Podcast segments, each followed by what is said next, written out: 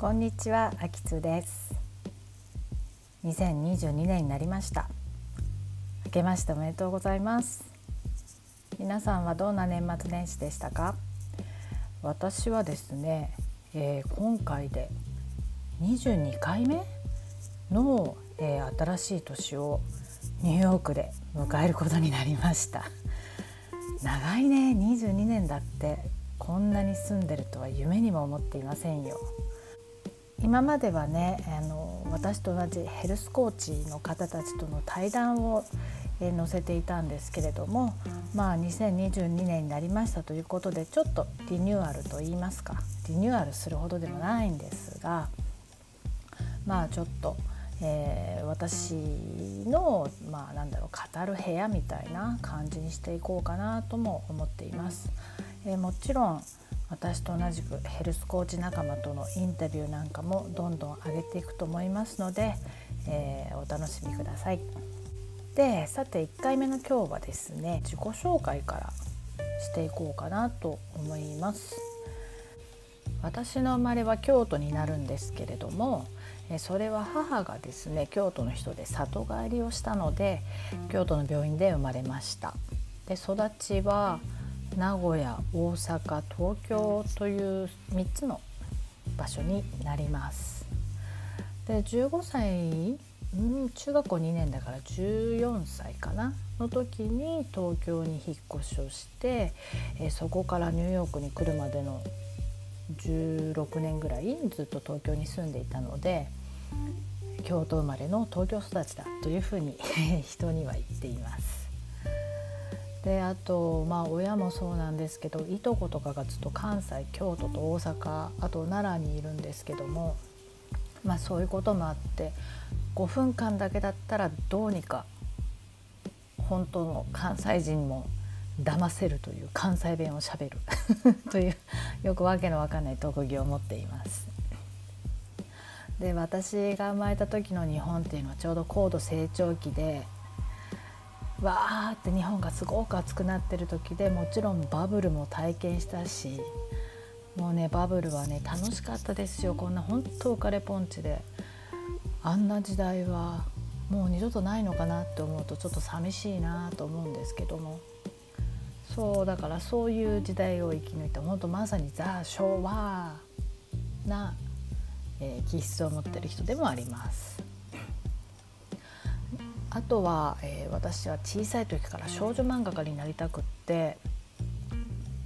小学校5年生ぐらいからノートに漫画を描き始めて、えー、中学生になったら投稿を始めて高校生になったらアシスタントに行き始めてで大学生になった時にもうこれで絶対デビューするぞっていう本当に命を懸けた作品を書いてそれが認められてなんと担当さんがついたんですけれどももうデビューができなかったっていうのもあるのとも自分の力を全部振り絞っちゃったからじゃあ次の作品を書きましょうって言われてもはあもうなんか書きたいことが何もないよっていう状況になってしまいまして、まあ、いわゆる燃え尽き症候群みたいな感じですよね。になっってしまい、まあ、結局デビューできずという形です。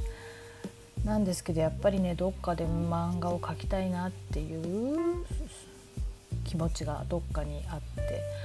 ずっとこう暇さえあれば落書きとかしたんですけど今っていい時代ですよねこうほら iPad とかでも落書きができるのでね、デジタルで私はクリップスタジオっていうものを使ってるんですけどもそれでデジタルで今イラストを描いたりとかしてその当時漫画家になれなかった自分を満たしてあげてる感じです。でニューヨークに来たきっかけっていうのはうん大学時代の友達がニューヨークに住んでいましてちょうどニューヨークのアートスクールを卒業するっていうのでその卒業式をぜひお祝いしてあげようという形でニューヨークに来ました。でまあその前に実はニューヨークに来る前にですね私は一人で中南米をバックパッカーというやつですねで旅行していってちょうど卒業の頃にニューヨークに来るっていう風なこう旅のルートを作っててでニューヨークに来て、まあ、ちょうど旅の資金もなくなっていたので半年ぐらいこの町で稼いでまた南米のブラジルか、うん、ブラジルかなブラジルに戻ろうって思ってたんですけれども気が付いたら22年住んでいます。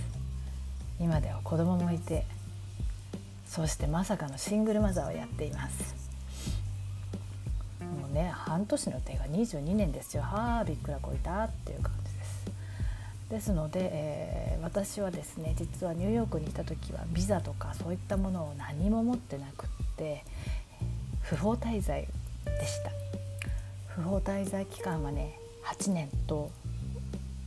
8年と8ヶ月と18日とかなんかそんなそれくらいかな？8ヶ月じゃないか。でも8年と8年と5ヶ月と18日とかなんかそんな感じです。まああの不法滞在話はおいおいお話をしていこうと思いますが。そうまあそんな感じで今は、えニューヨークのマンハッタンというね、え、有名なところがセントロロパセントロロだってセントラルパークの上にハーレムという黒人の人たちが多く住んでる、えー、場所があるんですけどもそこのハーレムに2001年の10月から 住んでいるので今年で今年2022年だからあ今年の9月10月から21年目に入るのかっていうことはニューヨーク生活が23年目になるっていうことですね今年で。怖い怖い。そんな、えー、私がですねニューヨークの話とかハーレムの話とかあとは旅行の話とか実は私は旅行がすごく好きで、えー、バックパッカーをしていたのでその時の当時の思い出話とか何でしょうね沢木耕太郎さんの深夜特急風みたいに言えたらかっこいいなと思うんですけれどもまあそんなことをお話ししていこうかなと思っています。あちなみに今私がどんな仕事をしているかと言いますと、えー、2015年にホリスティックヘルスコーチという資格を取りましたので今ヘルスコーチングヘルスコーチングというよりもどちらかというとライフコーチング、えー、そうですね。そのうちは今私と息子一人っ子とずっともうえ息子が4歳の時からなのでかれこれ10年以上ずっと2人っきりの生活をしているんですけれども、まあ、お互い気が強くって喧嘩ばっかりしていて大変だったんですがまあ14歳を迎えて、えー、つきものが落ちたように彼の反抗期時代は終わったので、まあ、そういう親子関係に、えー、悩んでる母さんやお父さんのサポートをするお仕事をしています。ね、そういう親子関係のお話なんかもいろいろ含めながらお話ししていけたらいいなと思っていますので楽しみにしていてくださいね。それではまた。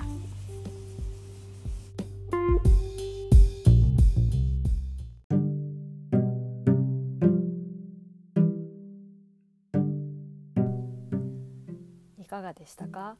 楽しんでいただけたでしょうか、